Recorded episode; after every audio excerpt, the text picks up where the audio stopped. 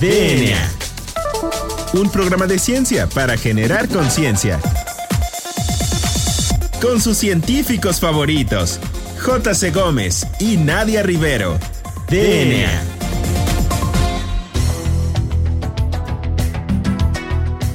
Hola, hola, hola, bienvenidos a DNA. Yo soy el doctor Carlos Berjan y me acompaña como cada jueves la doctora Nadia Rivero. Nadia, ¿qué tenemos el día de hoy y eh, por qué es muy especial nuestro programa del día de hoy? Hola Juan Carlos, muy buenas tardes, muy buenas tardes a todo el auditorio que nos escucha en este nuevo episodio de DNA. Y bueno, como tú bien mencionas, el día de hoy, sin excepción alguna durante estos casi tres años de transmisión al aire, pues tenemos un programa muy especial dedicado a resolver las dudas de nuestro auditorio sobre el sueño ya que en nuestro episodio pasado pues resultó ser todo un éxito, queremos continuar con esta segunda parte entrevistando a la encargada de la Clínica de Trastornos del Sueño de la Universidad Autónoma Metropolitana Iztapalapa. Entonces tenemos el día de hoy a la doctora Joali Arana Lechuga, quien es especialista en medicina del sueño, especialista en trastornos del sueño, con más de 10 años de experiencia. Actualmente es coordinadora de atención clínica del Centro de Sueño y Neurociencias y especialista del Centro Médico ABC. Y cabe destacar que ella, bueno, pues se formó como psicóloga en la Universidad Nacional Autónoma de México, tiene un doctorado en Ciencias Biológicas y de la Salud por la Universidad Autónoma Metropolitana, un máster en Medicina y Fisiología del Sueño por la Universidad Pablo Olavide en Sevilla y un diplomado en Polisomnografía por la Sociedad Mexicana para la Investigación en Medicina del Sueño. Y bueno, finalmente es somnóloga por la Federación Latinoamericana de Sociedades de Sueño y certificada por la European Sleep Research Society. Entonces es una experta en sueño. Joali, muy buenas tardes, muchas gracias por aceptar nuestra invitación. ¿Cómo te encuentras? Hola, ¿qué tal? Buenas tardes. Muy contenta de estar con ustedes. Muchas gracias por la invitación. Joali, pues, ¿por qué no nos platicas primero? Ya tuvimos una sesión del sueño, nos platicamos más o menos en general del sueño, pero ¿por qué no nos platicas cuáles son como los trastornos que podemos experimentar más comunes? Claro que sí. Bueno, mira, pues existen más de 80 trastornos del sueño, entonces es una gran cantidad de síntomas que están asociados con la manera en la que dormimos. Digamos que las quejas más frecuentes de la población es insomnio o esta incapacidad para iniciar y para mantener el sueño o despertar de manera prematura, despertar en la madrugada y ya no poder volver a dormir y el otro síntoma o queja más frecuente es la somnolencia excesiva diurna. Es decir, pacientes que independientemente de la cantidad de horas que duerman, tienen mucho sueño durante el día. Y bueno, hablando de trastornos de sueño como tal, bueno, los más frecuentes en nuestra población son los trastornos respiratorios durante el sueño y justamente el insomnio, ¿no? Estos pacientes, por ejemplo, en el primer caso, que roncan, que dejan de respirar por algunos segundos mientras están dormidos y por supuesto que sus sueños están de mala calidad, que tienen mucho sueño durante el día y mucho deterioro en sus funciones ejecutivas principalmente. Y eh, entonces, ¿qué es un trastorno del sueño? Consideramos que tenemos un trastorno de sueño cuando hay alguna queja en nuestra manera de dormir. Por ejemplo, si dormimos pocas horas, y durante el día tenemos una repercusión diurna, es decir, tenemos irritabilidad, cansancio, somnolencia, que nos hace falta dormir más, pues estaríamos hablando ya de un trastorno de sueño. También es un trastorno de sueño cuando por el contrario podemos dormir muchas horas y aún así nos sentimos cansados. Y finalmente, cuando hay algún fenómeno mientras estamos dormidos que no debería de presentarse, por ejemplo, que hablemos mientras dormimos, que nos paremos a caminar, que tengamos conductas violentas mientras estamos dormidos, que actuemos nuestro sueño, pesadillas, movimientos anormales en nuestras piernas, crisis convulsivas, en fin, cualquier fenómeno que ocurra mientras yo estoy dormido que no debería estar ahí, ¿no? Desde el ronquido que ya también se mencionó, las cosas respiratorias, todo esto son focos rojos de que podemos tener un trastorno del sueño. Y en este sentido me gustaría preguntarte, ¿por qué se desarrollan estos trastornos del sueño? Pues existen muchísimas razones, como hay tantos trastornos de sueño, es muy variada, ¿no?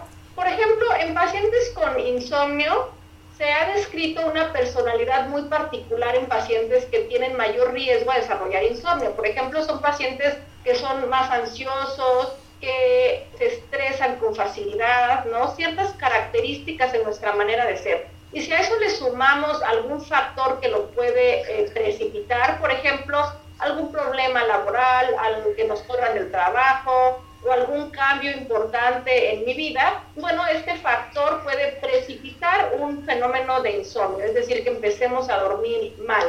Pero existe una gran cantidad de razones, ¿no? Podemos tener problemas respiratorios durante el sueño por un problema de sobrepeso. Esto es, tienen mayor riesgo a desarrollar trastornos respiratorios durante el sueño.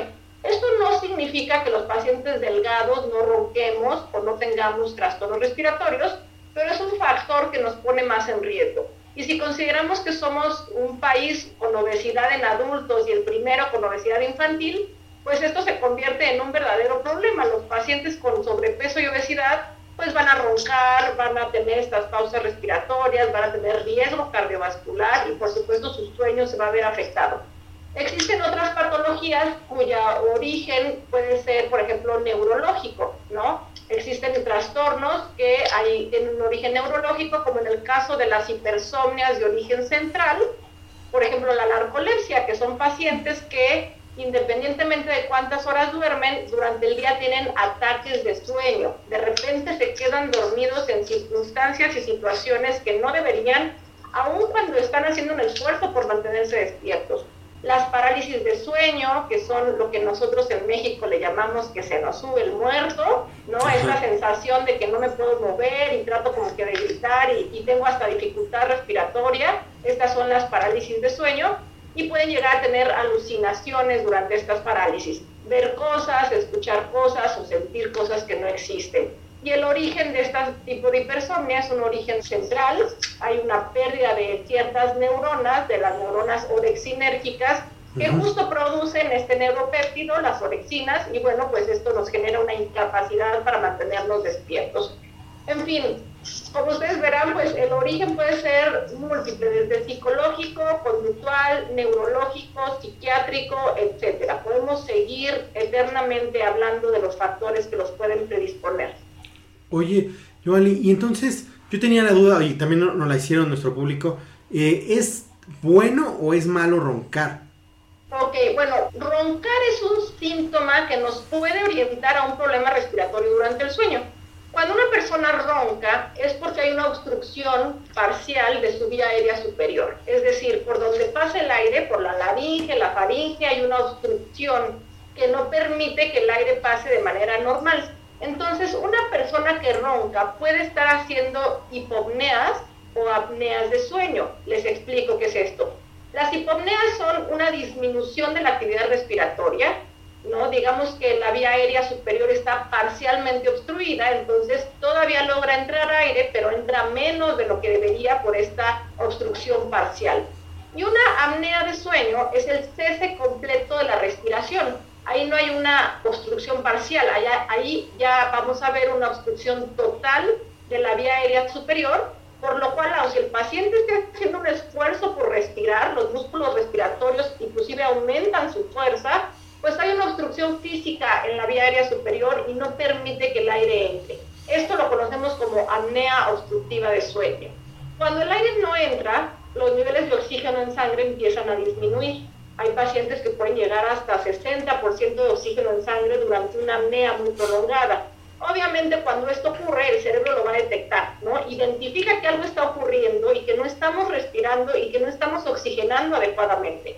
Entonces el cerebro se activa y esto va a hacer que el paciente con apnea obstructiva de sueño permanezca mucho tiempo en una etapa muy superficial de sueño y por eso no descanse cada vez que hay un cambio en la saturación de oxígeno o en la frecuencia cardíaca, el cerebro se activa y te saca de la etapa de sueño en la que se encuentre para mandarte un sueño muy superficial. Entonces, la consecuencia de esto último es que el paciente va a tener mucho sueño durante el día.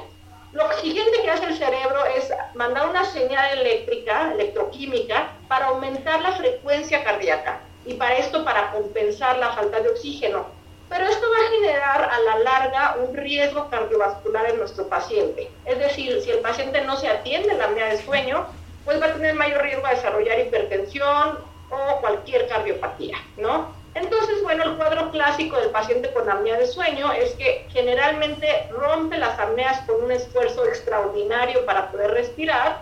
El paciente generalmente ni siquiera se entera de todo esto que está ocurriendo. Se va a escuchar un ronquido mucho más fuerte que rompe la pausa respiratoria, ¿no? El aire entra, los niveles de oxígeno y de frecuencia cardíaca se normalizan, pero imagínense que este paciente a los 4 segundos, 10 segundos presenta otra apnea, ¿no? Entonces, por supuesto, la calidad de sueño es pésima y el paciente se va a despertar de malas, irritable, cansado, con dolor de cabeza. A lo largo de la noche se puede levantar a orinar varias veces y también se puede despertar con sensación de boca seca o sensación de un sabor amargo en la boca. Muy bien, oye, muy interesante, Yoli. De hecho, en este sentido me gustaría preguntarte, ¿cuáles son los tratamientos que ofrecen para poder disminuir los ronquidos y prevenir el desarrollo de todas estas enfermedades? Claro, mira, los trastornos van a variar mucho dependiendo del el sitio de obstrucción del paciente, ¿no? Porque hay pacientes que pueden tener una obstrucción, por ejemplo, por base de la lengua, pacientes que así son, físicamente tienen, tienen una lengua ancha y esto puede obstruir la vía aérea cuando nos quedamos dormidos y perdemos el tono muscular. Hay pacientes que el sitio de obstrucción se debe a las amígdalas, por ejemplo. Entonces, bueno, también va a depender de la severidad del paciente, ¿no? Por ejemplo, podemos ver pacientes que tienen entre 5 y 15 pausas respiratorias por hora de sueño y consideramos que es un problema leve.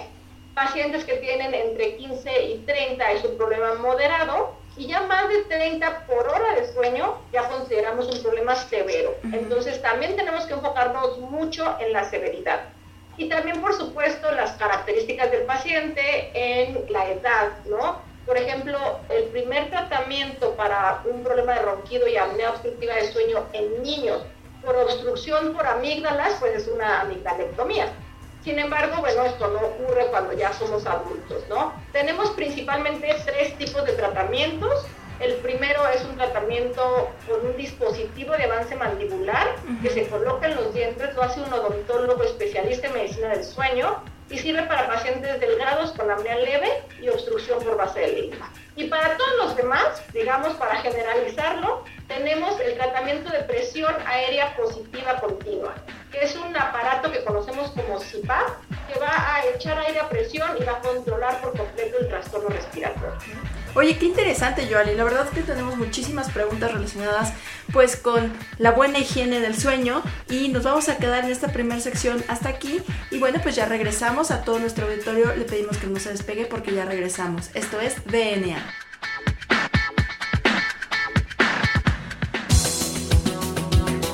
Volvemos en menos de lo que tus genes se traducen a proteínas.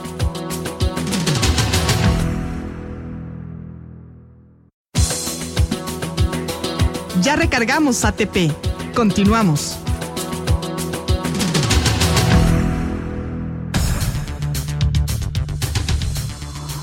Bueno, pues ya regresamos a DNA. Recuerden que estamos hablando con la doctora Joali Arana Lechuga, eh, responsable de la Clínica de Trastornos del Sueño de la UAM Iztapalapa. Entonces nos quedamos platicando en la sección pasada acerca de esos trastornos del sueño y te queríamos preguntar acerca de por qué soñamos que nos estamos cayendo. ¿Es un mecanismo del cerebro para despertarnos y por qué o, por qué estos sueños? Claro, mira, estos se llaman sobresaltos del dormir y lo que ocurre es que estamos iniciando el sueño, generalmente ocurren en la transición vigilia-sueño, es decir, nos estamos empezando a quedar dormidos y lo que ocurre es que estamos perdiendo poco a poco el tono muscular, pero de repente tenemos un, digamos que un bajón un poquito más importante del tono muscular cuando aún estamos parcialmente conscientes, no estamos totalmente conscientes, y entonces esto nos da la sensación como de que vamos a dar un paso largo y nos vamos a caer, ¿no? Como que de repente somos capaces de sentir esta disminución natural del tono muscular y entonces brincamos, ¿no? Son sobresaltos del dormir le puede ocurrir prácticamente a cualquier persona, pero sí se ha observado que ocurren con mayor frecuencia en pacientes que están restringidos de sueño, es decir, que duermen poco, ya sea por cuestiones laborales, personales o un trastorno de sueño, duermen pocas horas, y también cuando están bajo mucho estrés, también aumenta los sobresaltos del dormir. Eh, sí, eh, dormir mal, Juan, ¿cuánto, primero, ¿cuánto es lo normal de dormir? ¿Cuántas horas es lo normal? Y si dormir mal provoca algún problema, un trastorno metabólico, ya sea como obesidad o eh, sobrepeso. Qué buena pregunta. Bueno, empezando con la primera parte de la pregunta, cuando hablamos de adultos, porque por supuesto en niños y en adolescentes es otra historia completamente diferente, pero hablando de adultos, eh, el rango que tenemos que dormir, se espera que podamos dormir entre 7 horas y media y 8 horas y media. Es por eso que el clásico hay que dormir 8 horas, porque bueno, finalmente es el promedio. Sin embargo, también es importante decir que existen eh, personas que se encuentran en los extremos, por ejemplo, personas que con 5 o 6 horas de sueño se sienten perfectamente funcionales durante el día y no tienen ninguna repercusión de estar durmiendo poco, entonces los consideramos cortos dormidores y no necesariamente tienen un trastorno de sueño. Y también están los del otro extremo, que a lo mejor duermen nueve horas y media, por ejemplo, pero una vez que lograron dormir esta cantidad de horas, al despertarse están perfectamente funcionales. Esto es lo que nos va a dar, digamos, la pauta para saber si algo está pasando en mi sueño o no. A estos últimos se les conoce como largos dormidores. Pero la gran mayoría de nosotros tenemos que dormir entre siete horas y media y ocho horas y media. Y sí, si no dormimos la cantidad de horas que debemos, ya sea porque tenemos turnos rotatorios, porque nuestros compromisos laborales personales o la cita con la televisión que siempre tenemos en la noche no nos lo permite, pues sí, desgraciadamente vamos a tener mayor riesgo a desarrollar enfermedades crónicas, muchas de ellas endócrinas, como bien lo mencionas. Se ha descrito un mayor riesgo a desarrollar, por ejemplo, diabetes, también, por supuesto, obesidad y sobrepeso. Cuando estamos dormidos se regulan un par de hormonas que se llaman la leptina y la grelina, que tienen que ver con la saciedad y con la ingesta de alimentos. Entonces, se ha demostrado en muchísimos estudios que cuando no dormimos bien, hay un aumento de la grelina, que es la hormona que nos da apetito. Y también, ¿no? Por si esto fuera poco, hay una disminución de la leptina, la hormona que nos debería de dar saciedad. Lo que significa que cuando nos restringimos de sueño vamos a tener más hambre. Entonces, nuestra ingesta calórica, eso también se ha demostrado, aumenta. Y además, se nos antoja comer cosas hipercalóricas cuando estamos privados de sueño. Entonces necesitamos la donita, el pastelito, el licuado con mucho azúcar, porque es una manera del cuerpo de compensar la falta de descanso. Sin embargo, a la larga, pues esto va a generar un aumento en el índice de masa corporal y se convierte en un círculo vicioso porque eso nos puede llevar a otras enfermedades de sueño y entonces dormir cada vez peor. Otra enfermedad que se ha asociado con un mal dormir es, por ejemplo, trastornos neurodegenerativos. Cuando nosotros estamos dormidos, pasamos por un proceso en donde se limpia el cerebro. Imagínense ustedes que a lo largo del día se acumulan muchas toxinas en el sistema nervioso central, es decir, en nuestro cerebro, y cuando nos vamos a dormir, estas toxinas se limpian y se sacan del sistema nervioso central. Sin embargo, para aquellos que duermen muy poco o se privan mucho de sueño, pues se ha demostrado que hay una menor liberación de estas toxinas. Y una de ellas, hay muchas, pero una de ellas es la betamiloide, que es la que se ha asociado con el Alzheimer. Entonces, pues el restringirnos de sueño podría aumentar el riesgo a desarrollar trastornos neurodegenerativos como Alzheimer. Otros estudios que se han hecho mucho alrededor de la privación de sueño son, por ejemplo, problemas de cáncer. La restricción de sueño también nos pone en mayor riesgo a desarrollar cáncer. Y no solo la restricción de sueño, también se ha visto, por ejemplo, en sujetos que trabajan de, noche y que duermen de día, es decir, que tienen un, un ciclo invertido, aunque duerman suficientes horas, por el simple hecho de dormirlas durante el día, parece que tienen mayor riesgo a desarrollar problemas de cáncer. Esto se ha demostrado, por ejemplo, en sobrecargos, en enfermeras que desarrollan más riesgo de cáncer de mama y para los hombres desarrollan más cáncer de testículos cuando trabajan y duermen de manera invertida. Y esto podría tener mucho que ver con la liberación de la hormona melatonina, que es una neurohormona que liberamos de manera natural cuando empieza a oscurecer y que es, digamos, como la que inicia la orquestadora del sueño, por decirlo de algún modo. Y entonces, eh, en estudios in vitro se ha demostrado que la melatonina es anticancerígena y además que tiene una intervención muy importante en el sistema inmunológico. Entonces, para todos aquellos que tienen el horario invertido o que nos estimulamos con luz antes de dormir y esto reduce la liberación de melatonina, pues también podemos desarrollar mayor riesgo a este tipo de enfermedades. Oye, qué interesante. De hecho, eso me resuelve muchas dudas que tenía en mi cabeza en torno a dormir bien y el sobrepeso. Y bueno, en otro sentido también, ¿por qué a veces tenemos el sueño fragmentado y siempre nos despertamos a la misma hora? De cuenta, 3 de la mañana. Claro. Mira, nosotros tenemos un reloj biológico en nuestro cerebro. Es el núcleo supraquiasmático que a través de información externa, ¿no? Y también interna, sincroniza todos los días con la luz y entonces sabemos qué hora del día es. Este reloj eh, biológico nos ayuda a mantener los ritmos de muchas funciones de nuestro organismo, muchísimas funciones biológicas, los biorritmos que conocemos, ¿no? Que van desde la temperatura, la ingesta de alimentos, la absorción de nutrientes, las funciones ejecutivas, que no estamos igual de alertas y atentos a cualquier hora del día, y por supuesto el sueño y la vigilia. Entonces, este reloj biológico puede llegar a ser muy preciso. Entonces, cuando nosotros nos levantamos, por ejemplo, siempre a la misma hora, pues no es raro que de repente en domingo, pues nuestro cerebro diga, pues ya estuvo, es hora de despertar, ¿no? Y entonces nos despertamos aunque tuviéramos oportunidad de dormir más. Esto también ocurre en pacientes que tienen trastornos del sueño, que pueden tener un despertar más o menos siempre a la misma hora, y bueno, lo que hacemos durante este despertar puede condicionar a que se vuelva a repetir las noches siguientes o que desaparezca rápido. Qué interesante, lo importante que es el, sueño y sobre todo para tener una buena higiene pues del sueño. En todo esto, y bueno, ahora sí ya acercándonos, alguien que, que vea o que presuma que tiene un trastorno del sueño, ¿cómo se puede acercar a ustedes en la clínica del sueño? ¿Qué vías de contacto tiene para que sepa más del tema? Claro que sí. Bueno, eh, por ejemplo, nosotros en la Clínica del Sueño de la UAM, de la UAM Iztapalapa, tenemos una página en Facebook que se llama COSIB, que es la Coordinación para Servicios Integrados para el Bienestar, en donde constantemente estamos subiendo mucha información sobre las actividades que realizamos para el público general.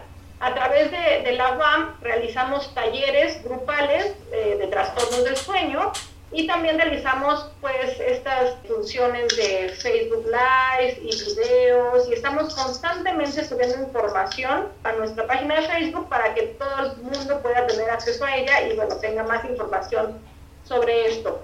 Para consultas personalizadas, si gustas te doy el teléfono para que todos los que nos escuchan y si quieren tener una consulta de manera individual, bueno, el teléfono es el 55 41 40 6978. Es un teléfono de WhatsApp, entonces eh, les pediríamos que nos escriban un WhatsApp y en la primera oportunidad pues les contestaremos para poderles dar más información. Muy bien. ¿Correo electrónico tienen? ¿Algún correo? Perdona. Claro que sí, tenemos el correo de info arroba descansamejor.com. Muy bien. Y ahora sí, nada más para saciar esta curiosidad que seguramente van a tener nuestros radioescuchas, ¿cómo es que realizan esta investigación en la clínica de trastornos del sueño de la UAM? Claro, nosotros en la, en la clínica eh, realizamos desde enseñanza, ¿no? Tenemos estudiantes de, servicio social, de licenciatura, maestría, doctorado, postdoctorado, especialidades médicas, etcétera. Entonces, también si algún radio escucha le interesa hacer una estancia, pues también es bienvenido. Eh, tenemos también algunos protocolos de investigación que tienen que ver con la ingesta de alimento y con el sobrepeso. Tenemos un estudio ya publicado que demuestra que hay una correlación entre el índice de masa corporal y las horas de sueño en niños y adolescentes mexicanos. Mientras menos duermen nuestros niños, tienen un problema mayor de sobrepeso u obesidad. Entonces, pues para todos los papás que nos escuchan, procuren que sus niños duerman el tiempo suficiente, ¿no? Realmente es un problema de salud pública muy importante en nuestro país. Sí, qué interesante. Híjole, pues se nos acaba el tiempo. Desgraciadamente quisiéramos seguir platicando de estos temas, sobre todo ese tema que es muy apasionante. Pero bueno, se nos acaba el tiempo y llegamos a nuestra última pregunta, que es la que pone a temblar a nuestros investigadores. Nadia, ¿cuál es esa pregunta? ¿Cuál es tu canción favorita, Joali? muy bien. Bueno, pues uno de mis artistas favoritos es Joaquín Sabina y con la frente marchita es una de las que más disfruto. Perfecto. Bueno, pues estuvimos platicando con la doctora Joali Arana Lechuga de la Clínica de Trastornos del Sueño de la UAM Iztapalapa. Muchas gracias, Joali. Muchas gracias a ustedes, encantada de estar con ustedes. Esperamos tenerte muy pronto en nuestros micrófonos nuevamente y también agradecemos a nuestra productora Claudia Flores por su excelente trabajo en la parte de producción. Yo soy la doctora Nadia Rivero. Yo soy el doctor Carlos Bergen. Y esto fue DNA. Hasta la próxima. Iba cada domingo a tu puesto del rastro a comprarte carricoches de miga de pan, soldaditos de lata, con agüita del mar andaluz. Quise yo enamorarte, pero tú no querías más amor que el del río de la Plata. Duró la tormenta hasta entrados los años ochenta. Luego el sol fue secando la ropa de la vieja Europa. No hay nostalgia peor que añorar lo que... DNA. La materia no se crea ni se destruye, solo se transforma. Nos vemos en el próximo programa de DNA, un programa de ciencia para generar conciencia.